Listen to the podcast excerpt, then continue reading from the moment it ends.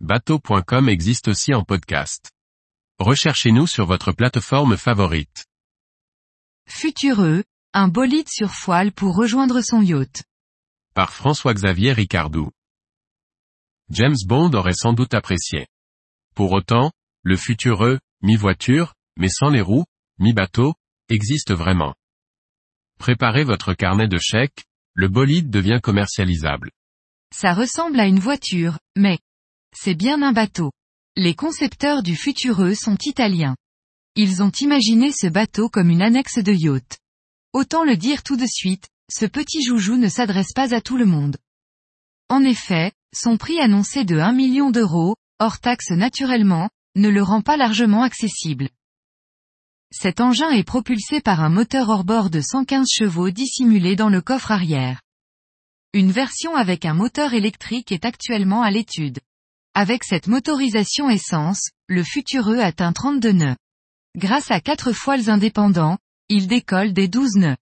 Les foiles sont en forme de L et se déplient vers l'extérieur quand le bateau accélère. Tout est automatique. Au volant avec quatre palettes, le pilote peut gérer l'assiette du bateau vers l'avant ou l'arrière et choisir entre la marche avant ou arrière. Un accélérateur sous le pied, comme une voiture, suffit pour piloter le bolide. Devant lui, il dispose de deux écrans tactiles pour gérer l'ensemble de son bolide. Ce véhicule comporte juste quatre places, trois personnes sur la banquette arrière et le pilote seul en avant, au centre du bateau. Cet engin possède deux portes latérales qui s'ouvrent comme celles des Ferrari ou autres voitures de luxe, des portes papillons qui ont l'avantage de bien dégager l'accès dans le véhicule, et accessoirement de pouvoir les ouvrir lorsque l'on se trouve à couple de son yacht.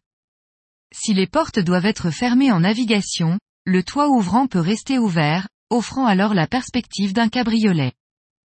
Entièrement en carbone, le Futureux dispose d'une électronique embarquée réalisée par le groupe Navico pour piloter les différents capteurs assurant une parfaite navigation. Le premier prototype que nous avons pu découvrir à Cannes a déjà réalisé des essais. Les prochains se réaliseront en octobre 2023, avant la mise en production et les premières ventes annoncées au début 2024.